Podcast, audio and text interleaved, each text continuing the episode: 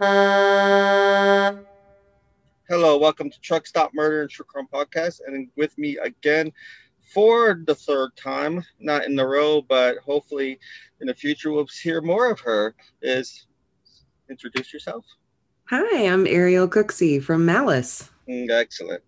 Yeah, I'm so glad to have her. And I got to tell, she just told me that she's never heard of this. Well, before we start, if you never heard of Malice or Truck Stop Murder, or if you have, thank you. You need to go over there listen to her, but also rate review on Apple iTunes.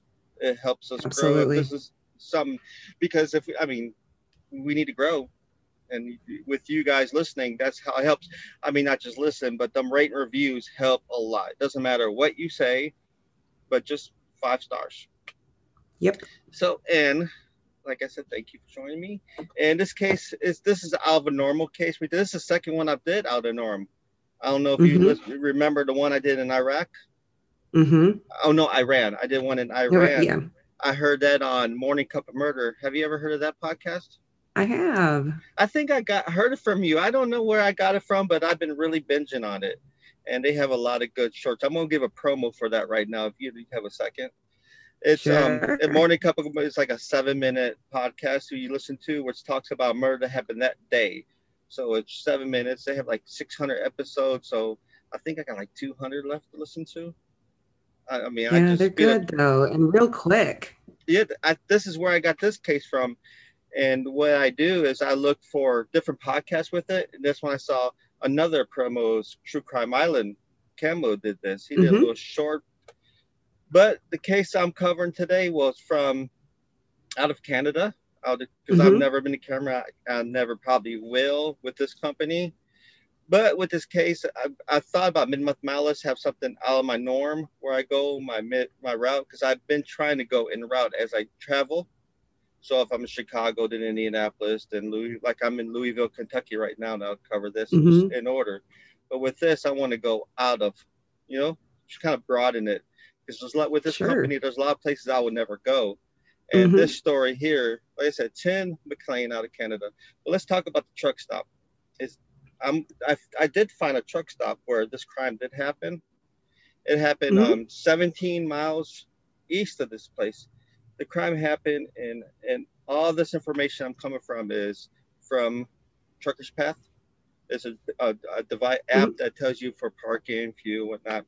But Portage La Prairie, in Canada, in Manitoba, and there's really nothing to say about this truck stop. It's a small truck stop. It's like one of them. You've probably seen old movies where you see like horror movies, basically, where it's just like a couple pumps, and then Right. some hillbilly on the front porch playing the banjo, you know, bang, bang, bang, bang, bang, bang, you know, Yes. kind of like that, but in Canada. There's really not many reviews for this place. A lot of them are just. Mm-hmm. I mean, I can't. Matter of fact, I'm looking at the picture right now. I can't even. I'm gonna try to go Google Earth and try to find. But it's a small truck stop. It only got like 15 parking spots, and all the reviews that I do see, it's just talking about the fuel pumps, um, the fuel price Ah, how much the price of fuel is. And they only have like a regular diner in that place. My app was turned off. I ain't worried about it no more. The only review about it was one guy said, if this is a truck stop, then my shit smells like perfume. Really, I mean, like I said, it's it's it's a place to park because there's nothing, you know, it's one of them areas where you've been to West Texas, right. right? You know how West Texas Yeah. is. As soon as oh, you, Oh, yeah. Uh, you get, I forget what city that is. As soon as you get there, there's nothing. Then you drive for Yeah. hours before nothing. It's like that. So you'd be grateful to just have something. But like I tell you, truck drivers are prima donnas. They bitch about. They'll look for anything to bitch about. I mean, at least he was to the point. Yeah, that is. And I mean, I find my, and I'm not exempt. I, I find myself bitching, but I can't believe that truck driver just gonna hang out the fuel aisle, knowing that people need the fuel too. His fat ass is in there probably taking a shower, which they do. But yeah, this case was very interesting. It brought me. I'm glad you're on this one because it goes covers a lot of things down your aisle alleyway, like your Mhm. mental disorder. I mean, hmm I'm not the smartest person, but I do have a kind of understanding of it. But with Sure. with some of these, you might understand. I, I'm I'm learning. you know, Yeah. about schizophrenia, mental mental illness. In fact, this case has actually brought me to like child mental development as well, Mhm. which I'm learning stuff all the time through this podcast. But Sure. anyhow, let's talk about Tim McLean. Uh, he was born on October 3rd, 1985, in Victoria, British Columbia, Canada. He grew up in Elie, Manitoba, but moved to Winnipeg with his father, Tim Senior, and stepmother, Nadine. So they, his parents had broke up, but he was, you know, living between them both. People say he was a very active person, really, you know, eager to meet people. Known he had known no strangers, never a dull moment around him. Always ready to meet new people and go into new and different places. Matter of fact, a lot of people say when they brought him to like picnics, he would know nobody there. We'd give him 15 minutes, he would know everybody. So, of course, being that person, he jumped the opportunity to do what I did.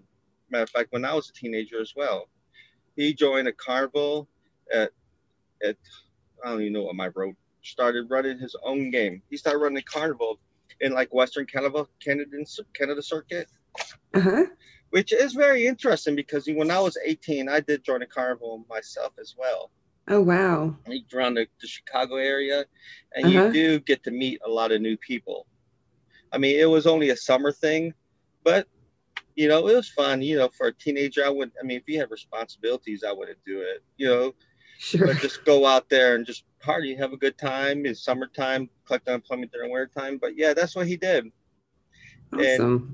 they said he made he made pretty good money out of he because he was a people person. He was a good heckler as well. He made about thousand dollars a week, but of course he spent it as quickly as he earned it. And so I got um I'm seeing my notes.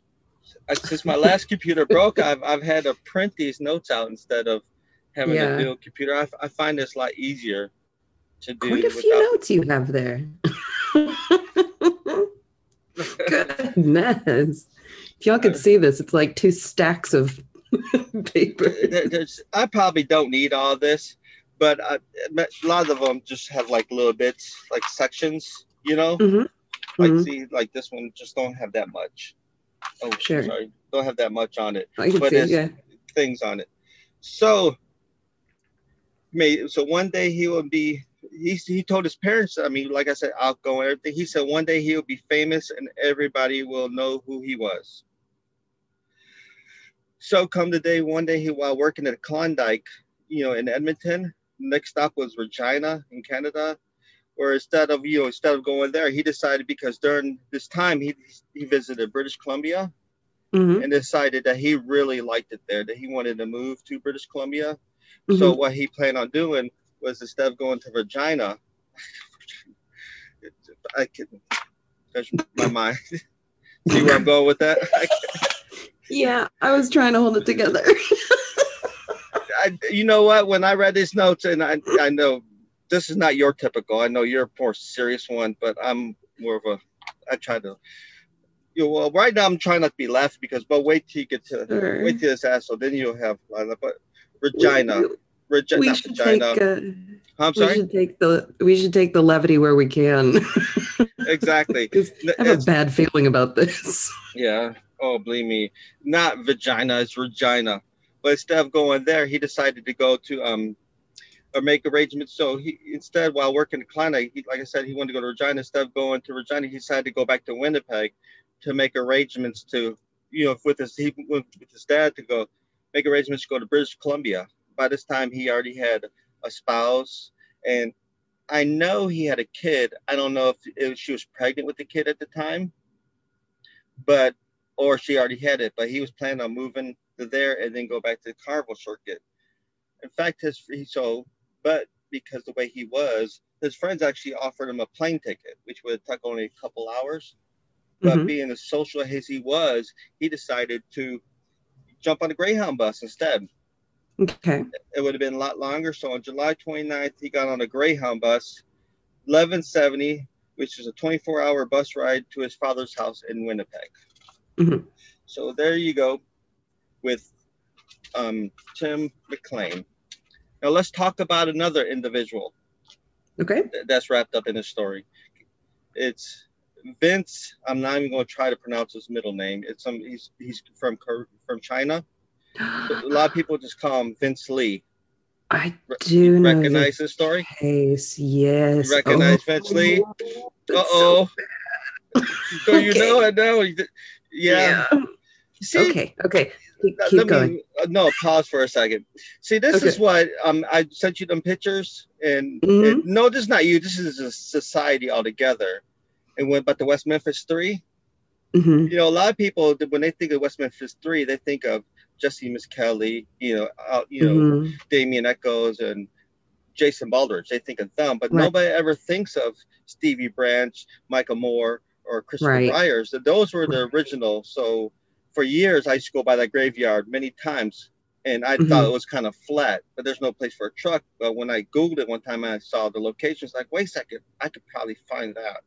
And there you found Stevie Branches. So that's the same thing with this. Like you just, I said Vincent Li, you're like, I know what that is. Yeah. I know oh, who that is. Boy. But when I said Tim McLean, who's Tim McLean?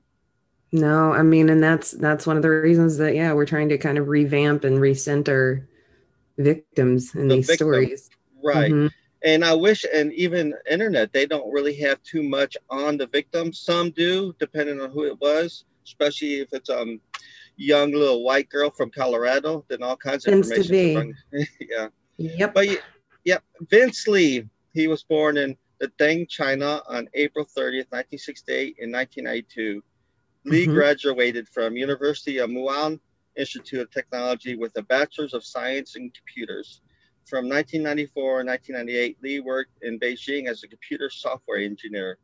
Li immigrated to Canada from China on June 11, 2001, although some newspapers originally reported 2004, become a Canadian citizen November 7, 2006. So he worked at Emmanuel Jobs. I think I'm saying that right. M E N I A L, manual jobs. I mean, he never really, once he came to Canada, he never did his jobs on computers. He, yeah. did, he worked a lot of different manual jobs like that, everything, but mm-hmm. he quickly had joined um, a memorial, a Grant Memorial Church, where he worked at there too for six months, you know, to help support his wife. Which mm-hmm. I don't think his wife really appreciate. I guess the ideas of it. They argued all the time. Oh. But the pastor there, Tom Castor, who employed Li, said he seemed really happy to have a job and was committed to doing well, despite the language barrier. Because you know he was from, mm-hmm. you know, even Canada, have they either speak English or French. Right. So, and what he says, I think he had occasionally felt frustrated with not being able to communicate or understand. He said, but we have a patient staff, and he seemed to respond well. Castor also said he did not show any signs of anger issues or any other trouble before he quit in the spring of 2005, where he worked as a forklift driver in Winnipeg while his wife worked as a waitress. So, Li first moved to Edmonton in 2006, abruptly leaving his wife alone in Winnipeg until she joined him later. His job, okay. yeah, so a lot of people do that. Matter of fact, I remember when I joined the army. I joined the army, went through basic training, and then went to Fort Bragg, and then, then my wife came and kind of joined me in Fort Bragg, where she stayed here. That makes but, sense. Yeah. But that's when his it kind of down spiraled from there because his jobs include services at Walmart, at a fast food restaurant, newspaper delivery. His delivery boss Vincent Enger described Li as reliable. Everybody say he was a reliable and hardworking person. Mm-hmm but with with Walmart, he was fired from with a disagreement with another employee. Shortly being incidentally mm-hmm. asked for time off from his job to go to Winnipeg for a new job interview. So he wanted to leave there, go to a job interview. But he didn't have many friends mm-hmm. and was divorced because, like I said, they were arguing a lot. He was divorced in 2006, right. where Li had been briefly hospitalized in 2003 and 2004 after he picked up uh, Ontario Provincial Police, who found him, who picked up by Ontario Police, who found him walking down the highway, following his sun, ordered by God to do this. And this is where the schizophrenia Ooh.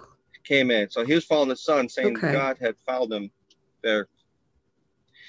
So Li's former wife said he used to be gone for long periods of time all the time, took unexplained bus trips, and sometimes rambled he was hospital. Of course, he was hospitalized briefly, but never medically attend. He had never had medical attention, and when they did give him medical attention, he never really took his medication at all. So with schizophrenia, I think that's a medication that you have to take all the time. It's um definitely. I mean, yeah, it's it's something that needs to be treated by antipsychotic medication. Um, and you know, there are varying degrees. Like for instance, if you're on a certain dose of an antipsychotic, that's for schizophrenia. If you half that, typically that's what you take for like bipolar disorder or certain mood disorders. And then at the lowest dose, it usually helps as like a sleep aid. So it's just kind of a scale there. Um, but yeah, it's not something therapy can help. But if you're not in the right frame of mind, we're talking about psychosis. We're not talking right. about somebody who's like feels bummed or is, you know, I mean, and I, I say bummed, I mean, people who have major depression, that's a big issue. Yeah, yeah, yeah. So I'm not meaning to discount anybody out there who's dealing with that, but it's it's they're literally not in the right state of mind. We're talking right. somebody who is potentially hallucinating, potentially having um, auditory hallucinations, a lot of the time they have paranoid sk- um, right, symptoms. Because he was hearing voices in his head saying God told him to follow mm-hmm. the sun. So yeah, right. Which in the, and I mean the. No, I'll go ahead. No, I was going to say. say... you will see more of that in the future. That's all I was going to say. sure. No, it's fine. Um, auditory hallucinations are a lot more common than visual hallucinations. So, um, you know, like if you've watched the movie A Beautiful Mind, right, with Russell Crowe. So. Um, so. He's playing uh, John Nash, who is a uh, Nobel Prize winning economist and okay. also suffered from paranoid schizophrenia. And in that movie, we see a lot of people talking to him that we figure out towards the end aren't really there. They're okay. figments of his imagination that's not the commonplace with schizophrenia but yeah it definitely involves medical intervention in most if not all cases okay i'm sorry i turned the stupid phone off and i can't i need to get me a new phone there it goes whatever but yeah I, I, I, the magic of editing no this is uh, you, you get here's my saying on these podcasts I mean, I, I, forgot to warn you about this. Since I'm a truck driver, I work 14 hours. My statement is, I'm sorry, I can't really edit. I don't have time to do stuff. So you get what you get. If you don't like it, then you can get. That's how it is. But you know what I'm saying? I like sure. the free form conversation. You let us know that yeah. we're not perfect. We're humans. But yeah, Absolutely. so before he left, he used to go on these trips. And one moment time he said, he goes, I'm gone. Don't look for me. I wish you were happy. So he knew his wife wasn't really into it. Right. So at midnight, June 28th, Edmonton uh, boarded a he Li boarded a Greyhound bus to Winnipeg. Now this was mm-hmm. a day after Tim McLean loaded loaded bus. So I said 28. Right. So on joint June, my notes are messed up. On July 29th, around 6 p.m., Li got off the bus in Erickson, Manitoba, where it was not his mm-hmm. spot. That that's not bus driver tried to stop try to stop him there. Mm-hmm. he left with three pieces of luggage and stayed mm-hmm. the night on a bench next to a grocery store, according to one witness, where he was oh. seen at 3 a.m. sitting straight upright with his eyes wide open. It's kind of like a zombie, just sit there.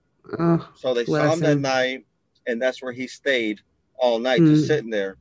So on the mm-hmm. morning of July 30th, still on the bench, this now he had a sign says brand new laptop computer six hundred dollars where uh, at the grocery store or best offer where a boy across mm. the street saw that and he said i don't have the six hundred dollars all i have is 60 so that's when he said okay i'll take it so the laptop you know he sold the laptop so the, the, this oh. is when so he said that yeah he sold the laptop for 660 dollars but we'll get remind remind me of that we'll get back to that so he yeah. sold the laptop, and then the bus that Tim McLean came on, and this mm-hmm. is where these two people meet up. Where so 1170, when so when he first got on the bus, he sat on the front of the bus at first. Right. So and then after a short, they had a short cigarette break. And then when he got back on the bus, a lot of people, you know, said that he seemed kind of strange. Six foot tall uh, Chinese. He had sunglasses on, you know, kind of like like the spooky skinhead thing. And he would just not say mm-hmm. nothing to nobody. But nobody thought he was harmless. Didn't think nothing of him. Would just leave him sure. alone. You know, typical people you'll see on the Greyhound bus. I mean. Sure. Right. So after a quick cigarette play corner, he had got up and started going back towards the bus. Tim McLean, by the way, where he was sitting at was in the back bus, back of the by one seat by the bathroom on the left hand side. So when he ended up leaving after cigarette break, he decided he didn't want to sit there and walked down the aisle and saw him. the seat next to Tim. Tim was next to the window, you know, listening to his headphones, and then he just say nothing to him, and he sat next to Tim McLean at the time, and he didn't think nothing, smiled at him, and laying his head back to the window and went to sleep. Mm-hmm. So, according to witness witnesses, McLean was sleeping with his headphones on when shit went crazy. When Vincent mm-hmm. Li Sully produced a large knife and began stabbing McLean in the neck and chest. So, mm. you know, witnesses said that the person in front of him heard like a loud screeching noise, you know, screaming noise, looked back, and that's when he was crazy just stabbing him in the neck and the chest. Tim tried to fight back and jump over the seat to escape, but because of the size of difference, Tim McLean was not a small guy. He was like about my size. I think he was like five yeah. seven, 145 pounds. So he wasn't mm-hmm. big. And like I said, Vince, you know, Li was like six foot two, I think it mm. was, and like 250 pounds. So he was a big guy. So he wasn't able to, and fell between the seats where he was able to get on top of him and start stabbing him. Mm. You know, just unprovoked attack. You know, like I said, he mm-hmm. one minute this young man is trying to start his new life, sitting there sleeping. Next, you know, he's getting slapped, you know, stabbed in the throat. The driver and two other men attempted to rescue McLean, but were chased away by Li, who almost made it out the door by the driver. So the driver, they, they made it out. The driver tried to close the door, and right as they closed the door, Li was kind of slashing at him. So they closed it. So hopefully you have a strong stomach. You just ate two, didn't you? I did, but Uh-oh. I oh. I kind of know what I kind of know where it's going. Oh, this, you're right. This went south really quick. So then Li went yeah. back to where McLean was and beginning to decapitate McLean and display his several head to the passengers, kind of like holding up as a trophy, you know, kind of showing them around who had fled the best bus in horror. Lee then went back to, to the body and began severing other body parts and consuming some of McLean's flesh. Sorry to eat them. So the, other driver also that so by this time Li tried to jump in the driver's seat and try to drive away, but the mm-hmm. driver also saw that Li was trying to do this and disabled something in the back, so he couldn't go nowhere. So kind of disabled right. the transmission or whatnot. Mm-hmm. And and a truck driver that was coming by saw what was going on stopped by to assist him, and he had some crowbars and hammers. So while he's in the bus doing what he's doing, they're outside gardening, so he don't go out, get out. So they have crowbars, hammers, but they don't want to go in because right. I mean, since they saw Tim's head, they, they pretty much know there's nothing they could do for him, but they right. can stop him from coming out till the RCMP shows up. Right. So that's what they said. So at 8:30 p.m., the Royal, Royal Canadian Mounted Police in Port Port La Prairie, Port La Prairie. Remember that place I was telling you about, mm-hmm. where the truck stops mm-hmm. at, right there.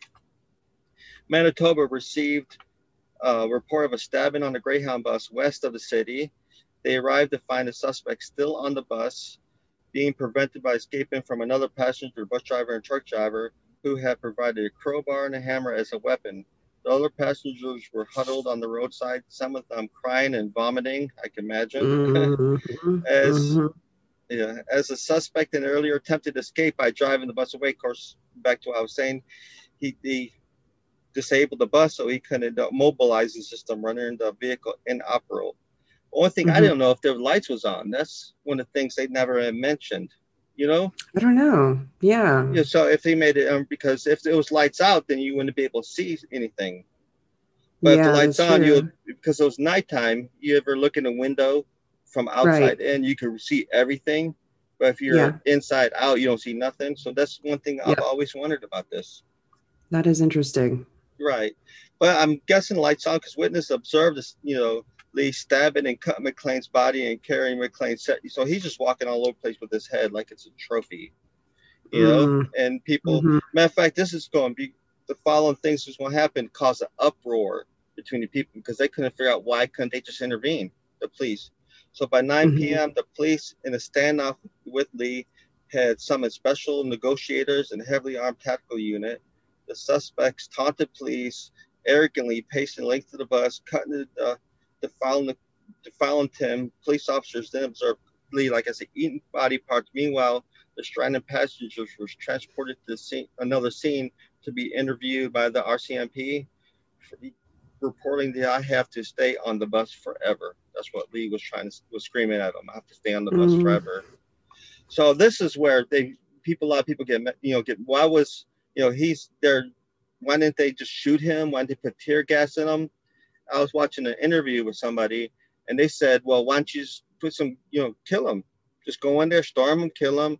but you of course you know canadian laws is not like ours you know they have right. uh, you know which is fine because you don't know what's going through someone's mind you know right. you can't storm him with the guns ablazing but that's what they wanted sure i can understand why or even I, well, I would say like in, this was just in, like I said, 2008, but I get that's what they did with the Koresh, and you see what happened with that.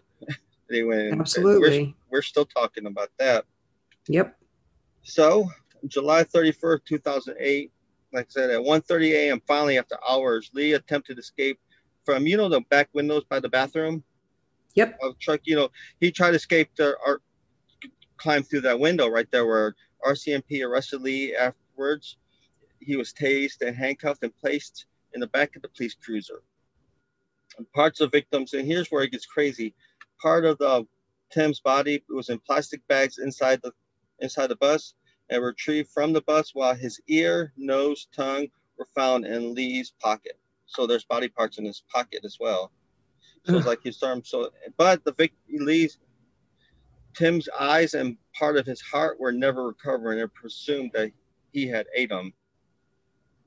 So mm. it's a, you know, let's get a little view on this on your site. It's sure. just something like schizophrenia. I mean, would that have you heard any cases of schizophrenia elevating yes. this kind of?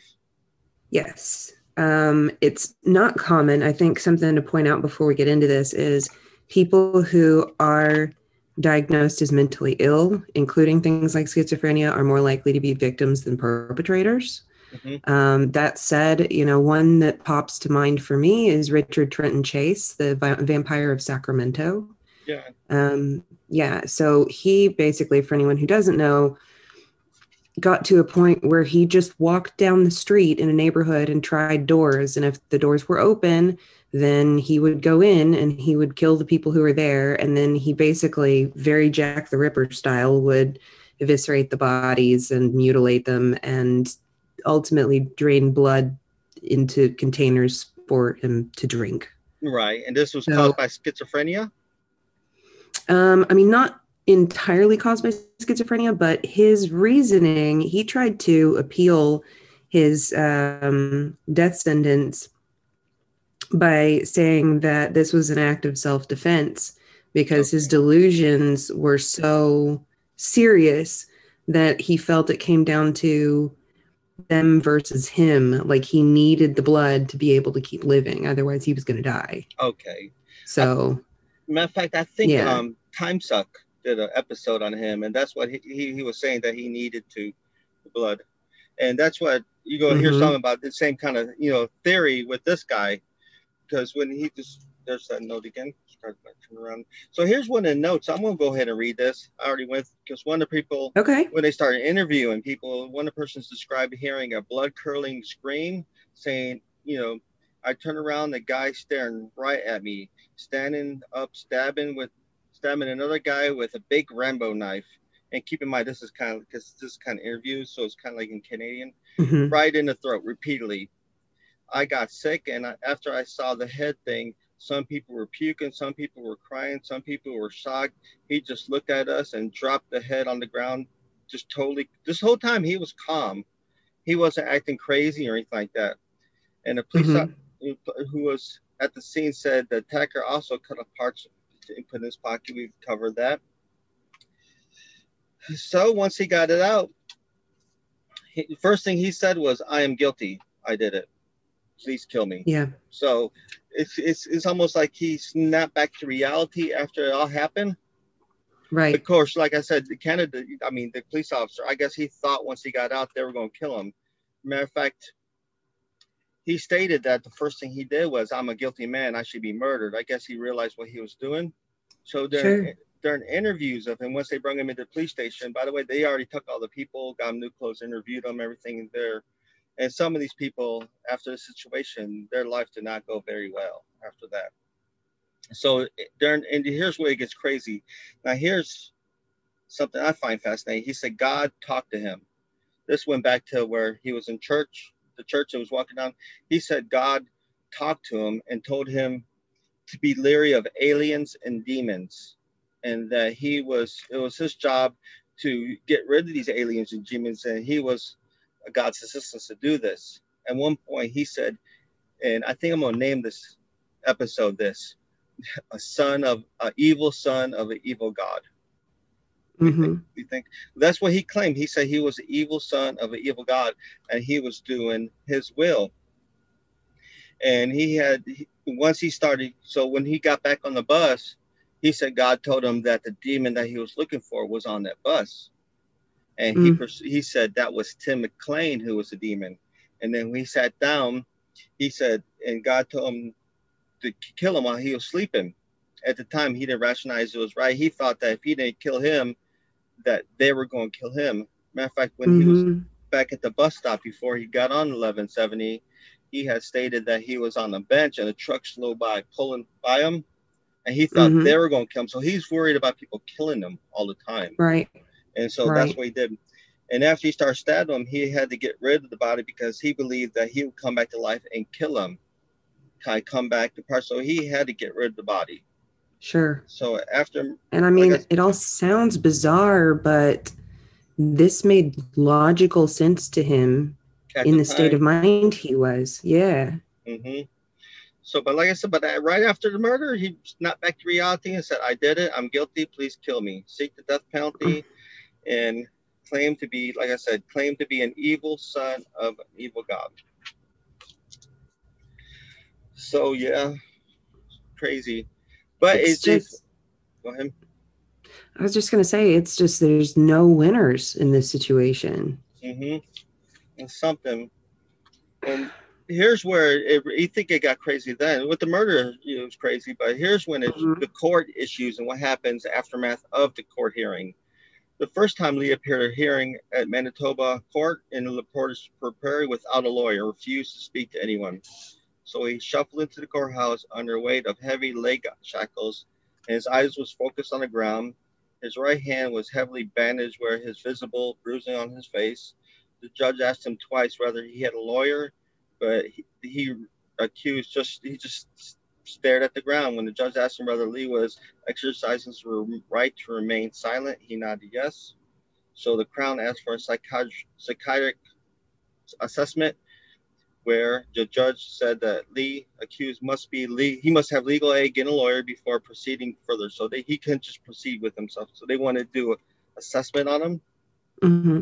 and then get him a lawyer, of course. So earlier, it's early. I think the judge, this is what was stated by one the person to the crown. It's early, and I think the judge just wants to respect his right to speak to counsel, and he's given him the opportunity to do so. And I don't think it it will be very long before they allow him to do that. So, but what Li is facing is second degree murder um, under the criminal code and generally unper- unpremeditated murder. First, well, here's where he's that's what he's doing. So, but since it's unpremeditated murder, first degree murder refers to killing that is planned and deliberate, but also when death is caused by sexual assault, kidnapping, forcible confinement, or hijacking of an airplane. That's Canadian laws right there. You're probably familiar with that. About the different, mm. you know, mm. second. To some extent, yeah, yeah, yeah. Yeah, then you know how Texas is with that. I mean, if it was pre, a lot of times, well, I mean, if there, as long as there's no aggravating circumstances to murder, mm-hmm. like rape, robbery, or premeditation or heinous and cruel, which I'm learning doing this podcast, then mm-hmm. usually it goes to second degree murder, depending on the right. degree of it, manslaughter. Yeah, that's right. Am I correct? And Canada's the same way, but Canada don't have the death penalty. That's the only thing difference. Right. And I thought about going into what how they do different things, but we'll be here forever. Canadian, you know, the different yeah. laws, everything. I printed out, I was like, oh, this is crazy. There's so many differences between, you know, the Canadian laws and United States law. Mm-hmm. So Li's trial commenced on March 3rd, 2009, with Li pleading not criminally responsible. This not criminally responsible. This means that he accepted that the offense occurred but he claimed that he was unable to form the necessary mental element or means to, you know, that he knew what he was doing. Despite Li having no documented history of mental, well, he never had no documented, but before he testified to a psychiatrist, diagnosed, he, he was diagnosed with schizophrenia, like I said. And the proceeding judge, of course, with the, with all that's being said and premeditation and history of the schizophrenia, like I said, nothing serious. The mm. judge, the proceeding judge, accepted the diagnosis of that, mm-hmm. which is crazy. It ruled that Li was not criminally responsible for the murder.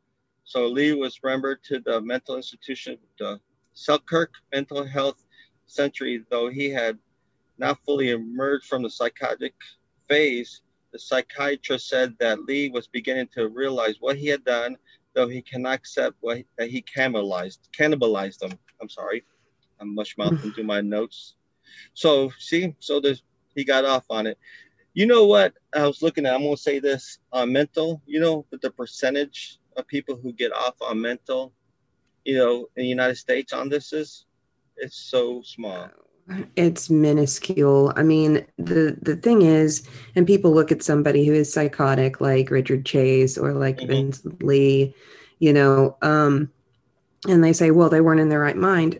However, I mean, you can look at somebody like Chase, who had this idea in his mind. He went looking for blood. Mm-hmm. He knew what he was doing, and he knew it was illegal. You know what I mean? And in order to get an insanity defense to pass, you have to basically be unable to tell the the right or wrong of your actions right. at the time of the commission of the crime or and or know that not know if it's that it's illegal and in both cases in uh, for li you can look at that and and know he knows that it's not right right you know he he may be 100% convinced that he doesn't have much of a choice right from his perspective, but he knows it's wrong. And he, oh my God, he knows it's illegal. You know, so, you know, I mean, it's, it's, it's hard to look at somebody in that stage and say, you know, well, they just, they weren't culpable for what they right. were doing. They didn't have any control because that's not true. Right. But yeah, same thing with him. He really believed that the voice of God was telling him, you know, that he had to take care of this. The voice God told Li to get on the bus, sit next to Tim McLean, and kill him. A voice of God told him that McLean was a force of evil and was about to execute him. You know, so he believed his act mm-hmm. was protecting himself. The response to that state and panic of exactly. fear for his life he carried out. But yeah, him or me. That's what it came down to. Mm-hmm. Let me see. Yeah. So let me see my back to my notes. So following attack Greyhound bus announced. Here's where it gets crazy, and I didn't know about this. After the week following the attack Greyhound bus, they had an ad out that said, mm-hmm. "You, you, the reason you've never heard of bus rage." He said the week following the attack, Greyhound Canada announced that it's pulling a series of nationwide ads, which includes the line there's no re- there's a reason why you've never heard of bus rage. Oh God. Yeah, pulled it right away. There's big signs all over the place. Incident that had led numerous calls and petitions demanding increased security on buses. Yeah. So yeah, they pulled that up. And here's why I'm going to add this, which I think is crazy. Some of these different organizations who's always got their two cents in PETA actually had something to say about this case right here too. I'm sorry, what? Uh, after the incident, people from the Ethical Treatment of Animals sent an advertisement to the Portage Daily Graphic comparing the murder of Tim McLean to the killing of animals for food. This ad, of course, was rejected by the by the paper. PETA was harshly criticized for attempting to explore the innocent in which a manner, but refused to apologize. Of course, they didn't apologize. It's mm-hmm. PETA. And Come then, at me, Pete. yeah. And then after that, the family of Tim McLean had bought a lawsuit for 150000 against Greyhound and the Attorney General of Canada and Winnipeg. But that was rejected because they have some kind of policy, a free ride policy, and everything where they're not responsible mm. for that. Okay. Okay. And on June 3rd, 2020, Lee was here's okay, here's where it starts getting really crazy. You ready? You're gonna get your rage on. On Hit June 3rd, 2010, Lee was granted supervised outdoor walks within his mental health facility as voted by the provincial by the board. So he gets to walk outside. Mm-hmm. So on February 16, 2011, okay. two passengers, Deborah Tucker of Port, you know, and Kella Shaw of London filed a lawsuit against Vince Li Greyhound and RCMP and the government Canada being exposed to horrific beheading they are each seeking three million. I couldn't find if they got that or not, but they're seeking money get some. I'm assuming yeah. they did it. If Tim McLean's family didn't get it. Right. So on May 30th, 2011, CBC reported that Li was responding well to his psychotic treatment and that his doctor had re- recommended that he receives more freedoms and phases over several months. So they're trying to work him back in society. They're okay. him freedoms.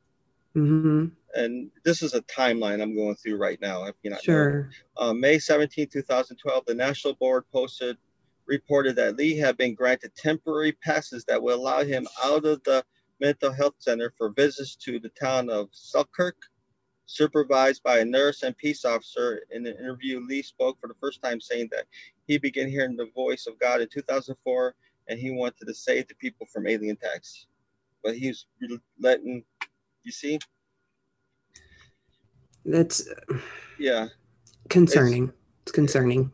Yeah, and on February 27th, CBC reported that March 6th, Li would, would be allowed to have unsuper, hear that? unsupervised visits to Selkirk starting at 30 minutes and expanding to full day trips. Since 2013, he had been allowed to have supervised visits in Lockport, Winnipeg, and nearby beaches uh, these those visits, were, but now he's unsupervised visits. So, but they're only like it's, 30 minutes to an hour. Okay. But they wanted to work up to full days. Yeah. But on February 27th, CBC reported that March Li would be allowed to have unsupervised visits to, I said that. July 17th, Toronto Sun reported here the Toronto, another victim of this, the Toronto Sun reported that one of the first officers on the scene, Corporal Ken Barker of the RCMP, had committed suicide. The family stated in his obituary that he was suffering from post traumatic stress disorder, which is something I hear you talk a lot about, matter of fact. Yes, I do. And that was something that occurred to me with the the individuals who were witnessing all of this. Mm-hmm. Um, that's the kind of thing that doesn't go away. And one of the things that people don't understand about PTSD and how it's different from, say, anxiety, uh, depression, panic disorder, things like that. You can have anxiety, you can have bouts of depression, you can have these things, but it literally reshapes your brain mm-hmm. in key ways. Um, and it kind of shrinks your frontal lobe in in ways. Um, and so it really does become like a biologically grounded thing at that point in time um, it's that it has that huge an impact right on I'm, a person yeah i'm glad you said about the front lobe because i'm going to talk about something about the frontal lobe when i was saying about youth brain activity it's something that i learned mm-hmm. while researching this because it I when I first told you about it, it was bringing me through different, you know, wormholes here about sure. mental illness, stuff like that. I'm not going to go too. Like I said, we could be here talking forever about that, but I do oh, want to bring sure. this up, which is kind of interesting. So, like I said, Then February 27 reported that Li was given unsupervised pa- day passes. So now it's day passes to visit Winnipeg so long as he carried a functional cell phone while using while on there. So he has to have a cell phone with him. On May 8, 2015, news reports that CA Li had been granted passes to group homes in the community. So now he's staying outside of the hospital. February 2016, it reportedly had legally changed his name to Will Baker and was seeking to leave his group home. So that's where he's in a group home now. I'm sorry, I, I said that wrong. Group home to leave independently, where he won, won the right to live alone on February 26th. So he is free. Yeah. And, yeah. And that's what scares me because you can look at so many cases um, and not even dangerous people, but so many cases of people who suffer from schizophrenia, especially of the paranoid type, who do well on medication and become mm-hmm. functional and are cognizant of what's going on. And so many of them, like uh, with other disorders too, they think, okay, I'm better, and they stop taking meds. Right. That's that's like what he did before, where he was diagnosed with the schizophrenia, and he quit right. taking the meds, and that's what led to this. And I'm sorry, the February 26th, he was recommended to the criminal. That's when he was recommended. But on February 10th, 2017, the Manitoba Criminal Code Review Board ordered Li be discharged. Li was granted an absolute discharge. This will be no legal obligations or restrictions pertaining to Li's independent living. So there you, he is free to go. Nine years after poor Tim McLean was trying to start his life over. Right. You know, after 22 years when he died, ended. And, you know, the poor police officer with his post traumatic ended. A lot of people with, like I said, mental problems. In fact, they mm-hmm. had interviews with his um his mother at the time, mm-hmm. who said that day her world ended. In fact, she had made interviews that she was mad at everybody because she couldn't understand why they their life got continued, get to keep going her life ended that day. Yeah. So yeah, 2008, he 2015. Like I said, you should. If anybody listen to this, and if you want to hear a, a really good rage rant, go to True Crime Island. I don't know what episode mm-hmm. it is. It's Tim McLean, and it's 30 minutes, but man, he loses his shit. You know how oh, yeah. Camo's. I mean, and and like I said though earlier, there are no winners here because even Li is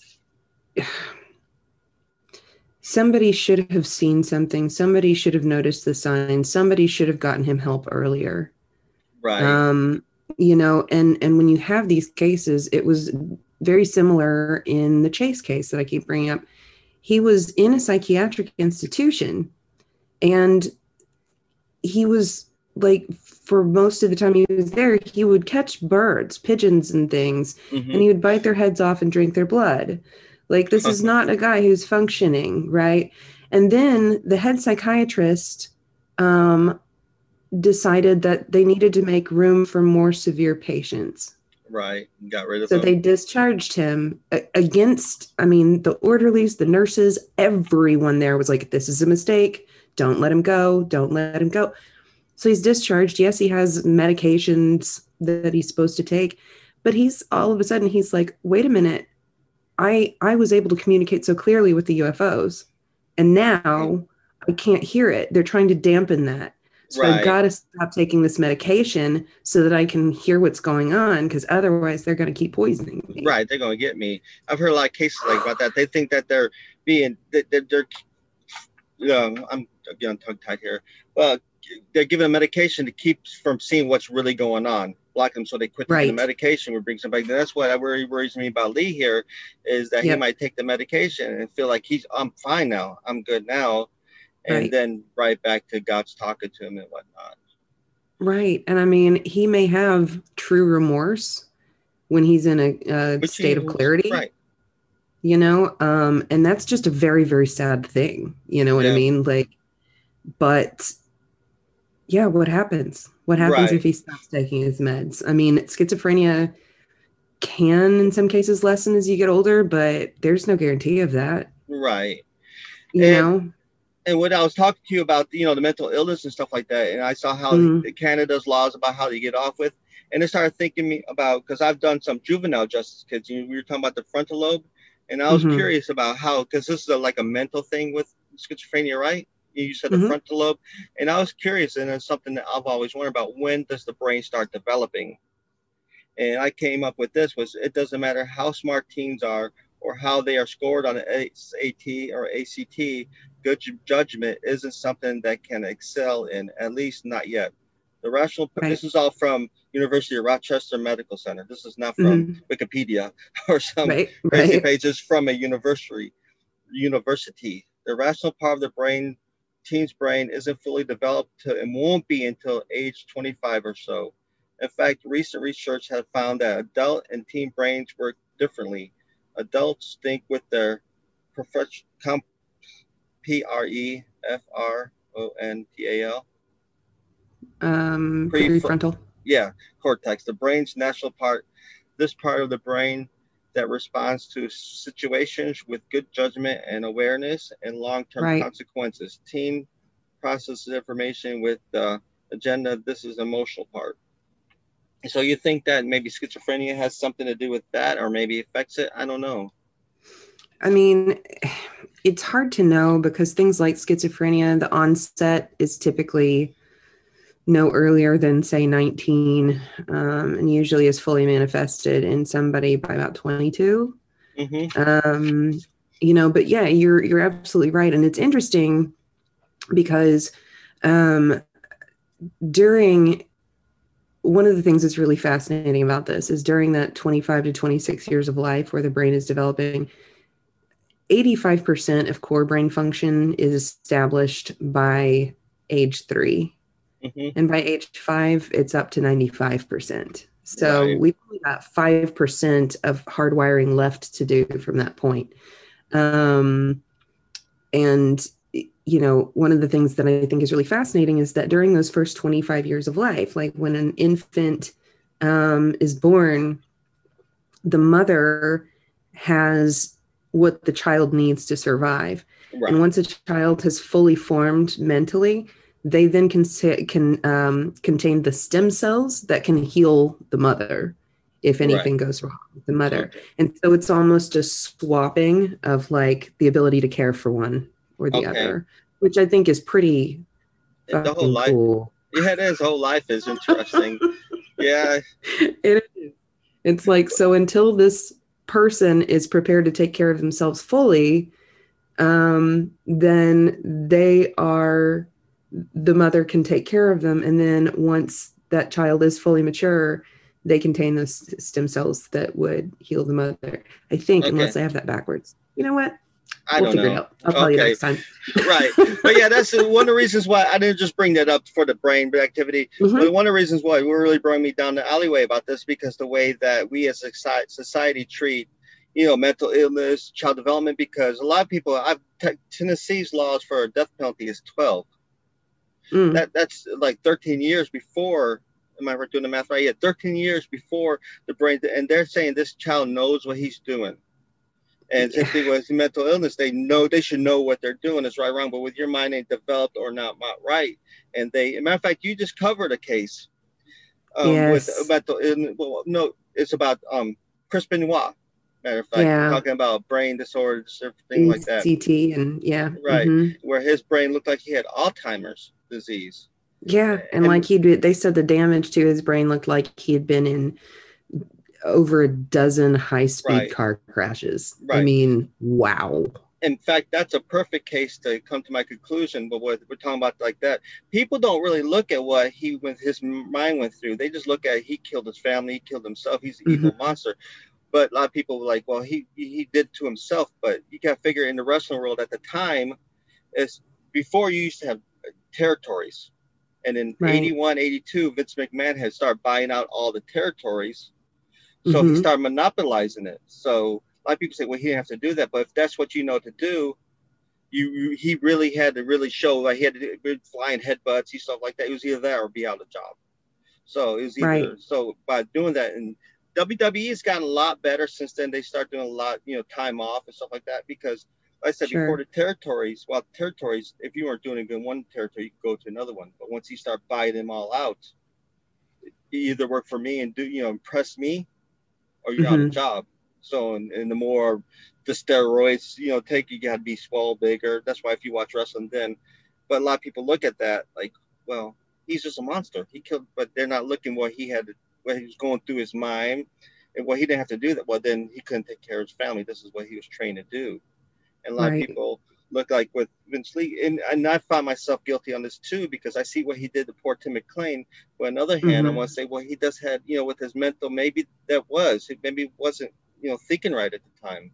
And the same right. thing with juveniles, where their mind is not developed, and people like, oh, he's just monster. They just see the act, not the, right. the whole scenario. Well, and I just recently covered a case too that is real rough. Um, the case of uh, James Bulger, the two year old who was killed by two 10 year olds. I know and, that. I yeah. Know and I did it in two parts. And the very first part of it was about the home lives and upbringing of Robert uh, okay. Thompson and John Venables.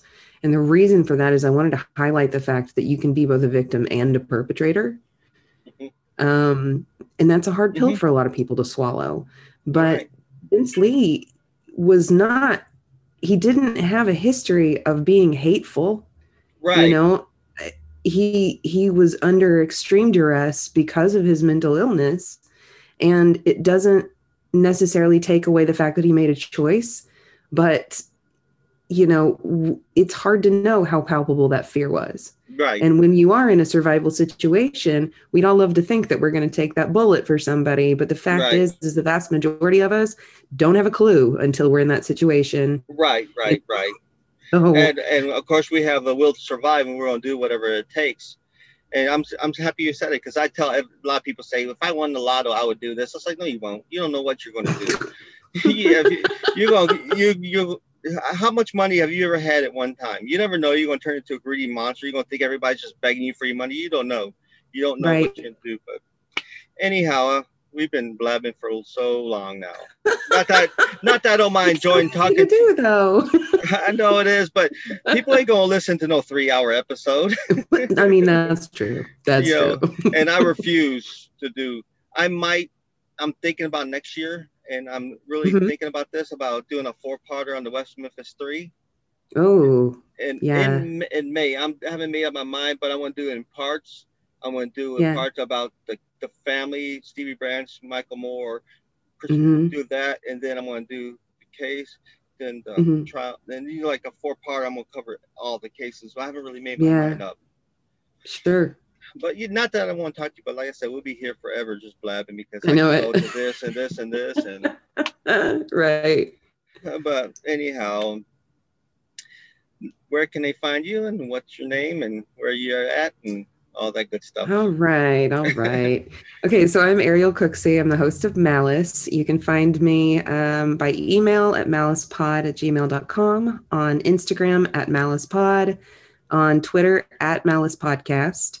Um, I'm now on TikTok. If you want to look me up, um, if you enjoy zero content, um, then I'm a great one to follow. because I tried to look you up, I couldn't find you. What's your what's what's your address? What do we look under? I don't know, so I'll have to figure that out. Send me the link. I'll put it in the notes. Okay. Look, guys, TikTok is for younger people than myself. Yeah. I'll figure it out. I promise. Yeah. Um yeah, so pretty much everywhere. And okay. then um, come January, when I launch my second or my fourth season, I'm actually going to have a website that launches too, and that'll have all those links there. Awesome. Yeah. And you know where I'm Truck Stop Murder. Gmail, uh, Facebook. I have a Facebook page called Truck Stop Murder. Everything's pretty much Truck Stop Murder besides Twitter is mur- Truck Murder. So, yep. and my email is truckstopmurder at gmail.com and I do have a Patreon and a Gmail if you want to support me from a dollar to ten dollars. You, you, can hit me up on Patreon, or you just want to throw me a couple bucks on PayPal, truckstopmurder at gmail.com. Anything else you want to add? I don't think so. I think for now we're good to go. All right. And as I always say, you can't fix stupid, but you can sure numb it with a two by four. And hopefully you hear more of Ariel on this. We're out of here. I'm looking forward to it. I'm sorry. We're ending. I said I'm looking forward to it.